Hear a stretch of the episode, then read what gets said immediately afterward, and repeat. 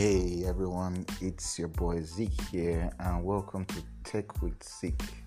So, today we're going to be talking about the latest iPhone 13s and some features that I actually wish they had dropped on this year's iPhones, but as usual, Apple last to get on the boat right. So, anyway, firstly, I'm not an iPhone hater. I love iPhones. The iPhone 13 really brings in some solid upgrades that are so let's say eh, that can really impact everyday usability compared to the iPhone 12 or 11. But I don't to an iPhone 12 to just straight up break to the 13 series. But anyway, here are three things I wish the iPhone brought, the Apple brought to the new iPhone. Number one would be USB C.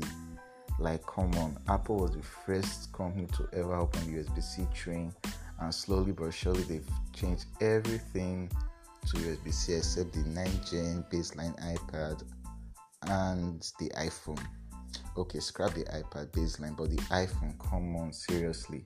I know Apple, you guys love making money off of licensing the technology for Lightning and you love your dollars every everywhere, but seriously, I think I think that they could have dropped USB C for the Pro 9s and left Lightning on the Mini and the normal 13 that would have made such a huge difference because come on apple seriously you just can't be eating your cake and having it too. Give us usb-c for crying out loud.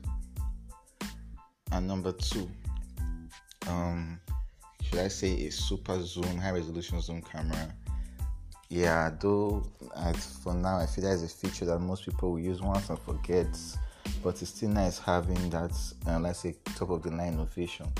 Like seriously though I know Apple definitely can hit the marks and be like 50 megapixels, 120 megapixels, but they always like keeping it more realistic and all that. But seriously, at least I think maybe a maybe a 10x telephoto camera would have actually made the iPhone 13 Pros a bit more interesting this year, or maybe they're saving it for the 14. I don't know but yeah the slight bump from 2.5 to 3x on this telephoto camera is okay but um i don't know. I don't just find it that interesting anyway.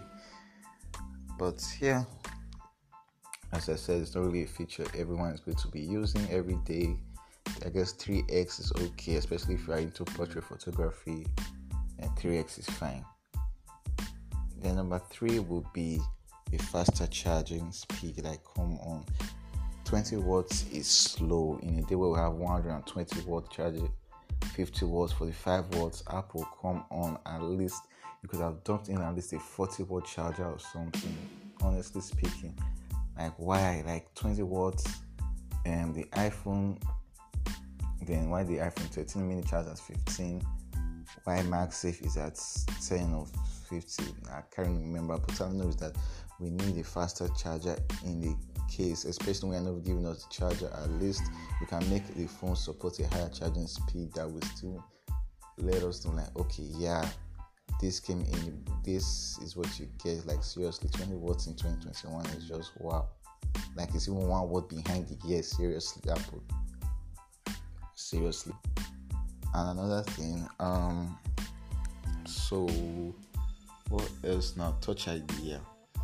At this point, under the under display technology has become far better than what it was when it first came out with I think maybe the um, Xiaomi prototypes of then but now it's really everywhere and can be had and Apple is a company that I know can really get those stuff working perfectly like seriously Touch ID was like Apple's Touch ID was the gold standard for fingerprint authentication for years like you just beat the Apple just couldn't be the iPhone for that and so they move on to Face ID, and they to became the standard for that, in my opinion.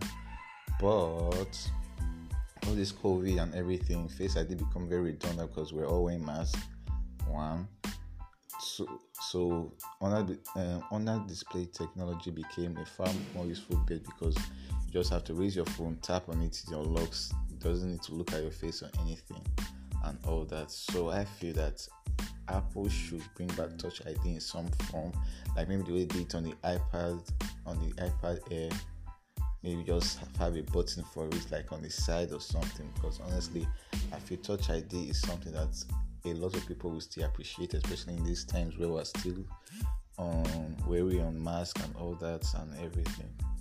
So yeah well for me those are just the top the five four three four features that i wish apple has brought back but three things they did do that i really love is one the camera i really love from the reviews i've read from everything i've seen i think the cameras are so so wonderful. Like Apple has always had the best video camera for a while, and this year I think they're still going to have that crown. Cinematic, ProRes, all those options, and all that.